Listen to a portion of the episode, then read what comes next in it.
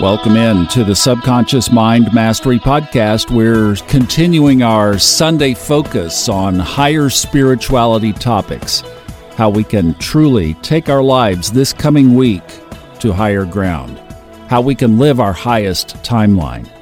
I know you've been enjoying these. Thank you for the great feedback. And we're going to tackle a topic today that plagued me for about 30 years. I'm not kidding. This was something that was constantly almost a thorn in my side. It was a nemesis. It was this nagging question of inferiority that I never was able to reconcile and put together in my mind because of how my life started out. Now it's something that I live nearly every day. And the question is this grappling internal conflict, if you will, is how can I be of greater service to God today. Now, I just used God. Let's choose whatever word you want. How can I be of service to my higher self today? How can I be of service to greatest source today? How can I be of greater service to that which is bigger than me today? However you want to frame it up. I mean, I get it. For many, the term God has an aura about it that isn't uh, not ready for yet. Maybe you come back to that concept like I am exploring my way back. I don't know where I am on the journey back, but I'm opening up to just realizing that there is this. Let me bring the sky in as an analogy. There is this galaxy or this universe that is way bigger than our own. I mean, we think that this solar system is pretty big until we start to think of the context of, oh, how much bigger there is beyond it.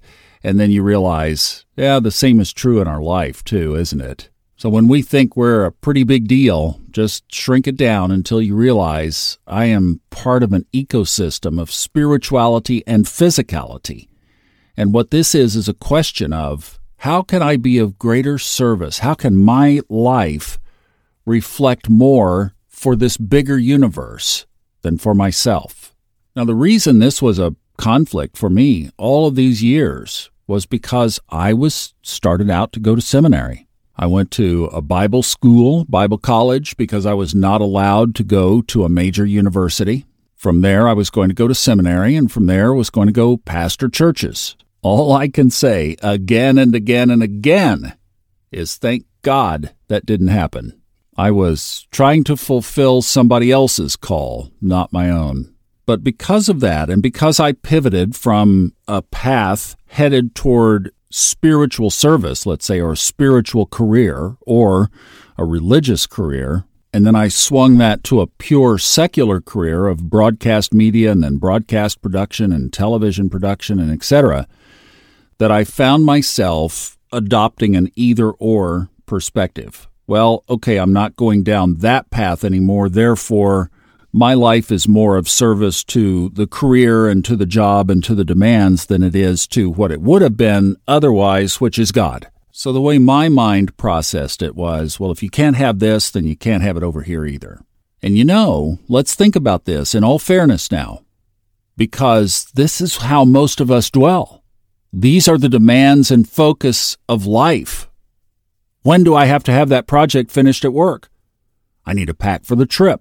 Shoot, the bills are due. Groceries. Ah, groceries. I guess I'd better check the fridge, see what I need. Okay, now the kids, the school projects, their events, shuttling them here and there, their deadlines, their practices, their recitals. What about me? I mean, that's modern life, right? And the thing is, is if you don't do all of that, you're considered not normal. Now, where I am sitting up here in the trees, that sounds exhausting. Bless your all's hearts. but I know that's it. I mean, I'm working my own brutal pace, but it's only a pales in comparison to what you guys, most of you, are dealing with raising your families and doing your thing. I mean, you get up before dawn, hopefully listen to the Fun Astrology podcast while you're at the gym so that you can get a few minutes of personal time, and then the whole thing kicks in again when the sun comes up. And you do that over and over and over for 20 years.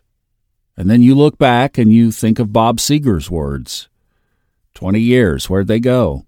20 years, I don't know. And you know, that's how our society is geared. I mean, we can't do without going to the store or paying the bills or running the kids around. We that's part of our responsibility. But where is God in all of that? Or above that, where is our focus in all of that? How much of all of that takes us off our spiritual game just by design? Or is it possible that we can weave all of that into and around the question of how could I also be of greatest service to God today, right now, this moment, in this upcoming situation? Given all that has to happen, where's my attention? Where's my focus? And this is an individual question. I'm not advocating a point here. I'm just saying, what would that look like for you? If you had asked my 35 year old self this, I would have probably come up with some lame answer about, oh, you can do both. But I wasn't. That was just the right answer to the church folks. But looking at your own situation, and we're going to pause here with some music just to think about this coming up, that what if the higher focus, or at least a parallel focus, was how can I live my life in some kind of dedication to something higher than myself? even if that means maybe just a smile to somebody who is grumpy and they're not on that same level of consciousness that you are. Just showing them love and compassion without any attaching to their mood. Like I can share a smile with you, but I don't have to share your mood. Or letting that aggressive driver cut in front of you and just brush it off. And just remind yourself with a wink in your rearview mirror real quickly that, thank God I'm not like that anymore. Don't spit your coffee. or maybe you use a certain situation as a teaching moment with your kids. Instead of worrying about all the rushing and bustle, you stop. We're going to be late, but I'm going to get this in because I can't let this one go by. And you show your child the option of a higher path and how to choose and let them make a decision. Now, what's more important? You start to weave both together. So the question for today is really is this something that you're interested in trying to take on? Is it an intriguing question? Another question would be where are you on the process? You might say, "Hey, I'm doing pretty good at this." Well, then always on our growth. It, you talk about peeling the onion, that's getting down to more lower levels. But if you're doing good or you're doing well in this, then ask yourself the opposite question How can I take it up a notch? How would this integrate into your schedule? How would it work with your family, your job, your personal life? Back to our twofold question there how can I take it up a level, or what would I need to change in order to get it started? And what would you need to release or let go of in order to move this higher in your life's priorities? In other words, what's in your way? Maybe even what wasn't in your way in the past but has snuck into your way now. That back door got left open and whoosh, and you know, the other thing that comes to mind too is motivation. Why would you want to do this? Why not just go after the bucks and the valedictorian and the scholarship and the trophies and the pretty wife or the rich husband, the bigger house, the trips, all the stuff? What does it take to make us happy? When I met Fred Dodson in Florida to prep a couple of days before the recent Levels of Energy seminar, he was visibly taken back by my energy.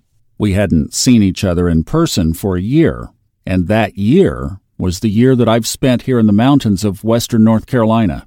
And I'm pretty in tune to old Fred, and I saw him physically react, analyzing my energy. And what he was saying by his body language reaction was, This is the highest you've ever been. And you know, between my last two moves, which you can't keep up with, but between the last two, I got rid of another about half of my stuff. I consolidated down to what I need to do to do my life now. I live in a small place on the side of a mountain, and my energy was reflecting to my mentor that I'm doing the best I ever have in my life. And I had a secular job during that year. I was doing a radio show in the Dallas Fort Worth market. But you know, even through that, I was trying to ask these kinds of questions. How can people who listen to this show find something higher Same thing I do with the podcast, just that was secular, this is spiritual. But the point is, by choice, I have downsized, I have less, I'm not pursuing all that stuff anymore, and these doors have opened for me. This is my path. See, the thing next is for you to find yours, your areas of higher service. So let's do that now. You've got the idea. Now, as you exhale, and let's do an om together. So let's do a big exhale and then an om.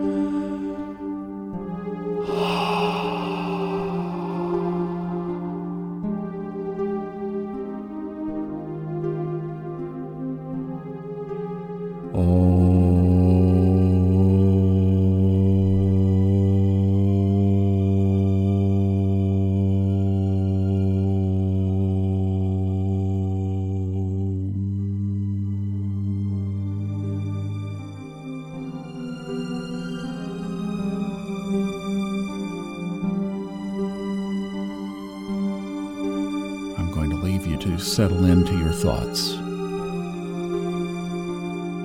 Is this something you want? How can it fit? What's in the way? How can you take it up at least a notch or more? Ask for help. See you next week. Enjoy the music and enjoy the journey.